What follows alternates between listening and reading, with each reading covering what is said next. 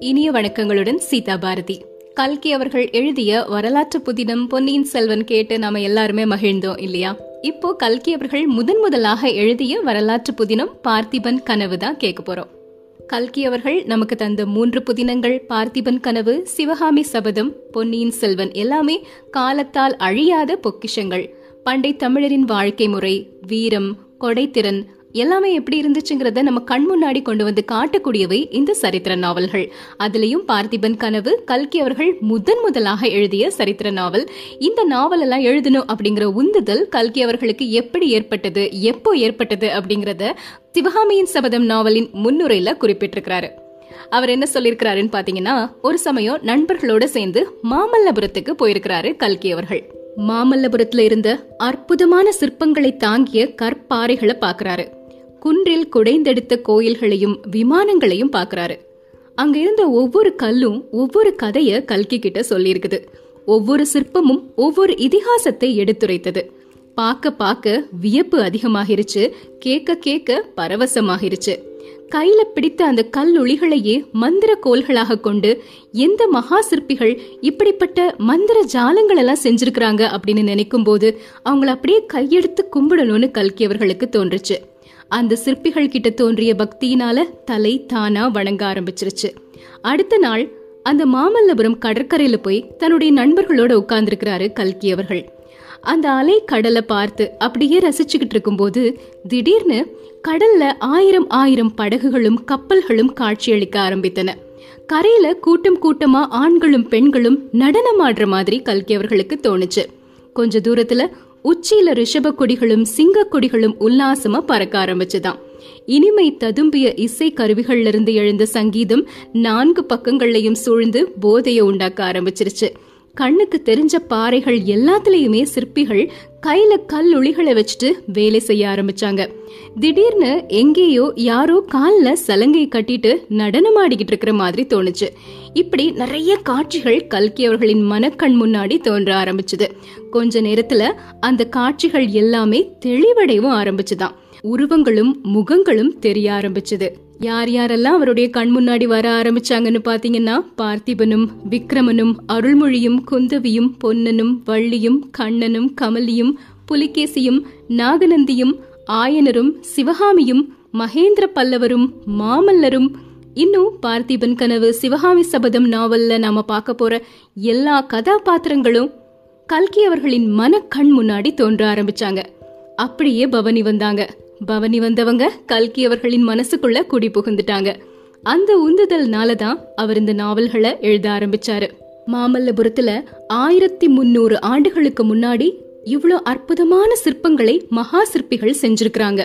அவங்கள உற்சாகப்படுத்தி அவங்க கலைத்திறனை பிரகாசிக்க வச்ச மன்னர்களும் அந்த காலத்துல இருந்திருக்கிறாங்க.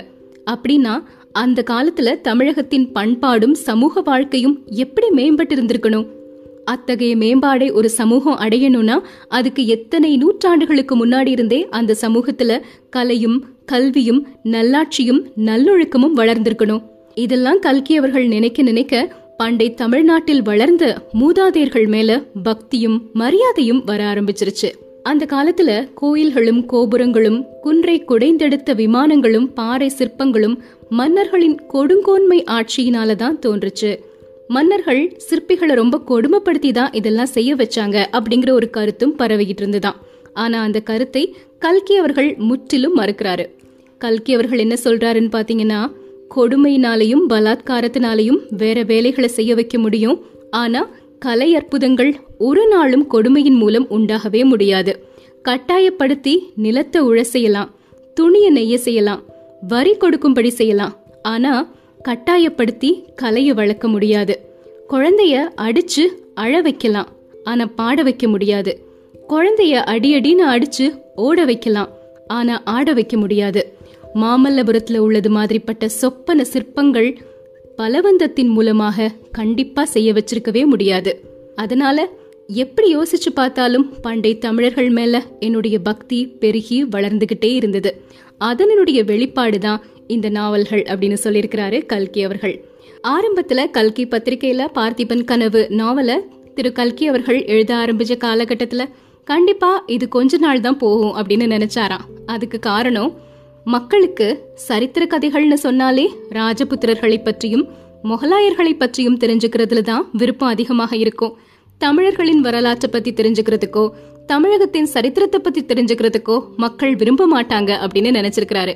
ஆனா அவருடைய எண்ணத்துக்கு முற்றிலும் மாறாக பார்த்திபன் கனவு நாவல் எழுதப்பட்ட கொஞ்ச நாட்கள்லயே மக்களின் ஆர்வம் கல்கி அவர்களை திக்குமுக்காட வச்சிருச்சு அதன் தொடர்ச்சியாகத்தான் தொடர்ந்து சிவகாமி சபதம் நாவலும் பொன்னியின் செல்வன் நாவலும் அவர் எழுதியிருக்கிறாரு.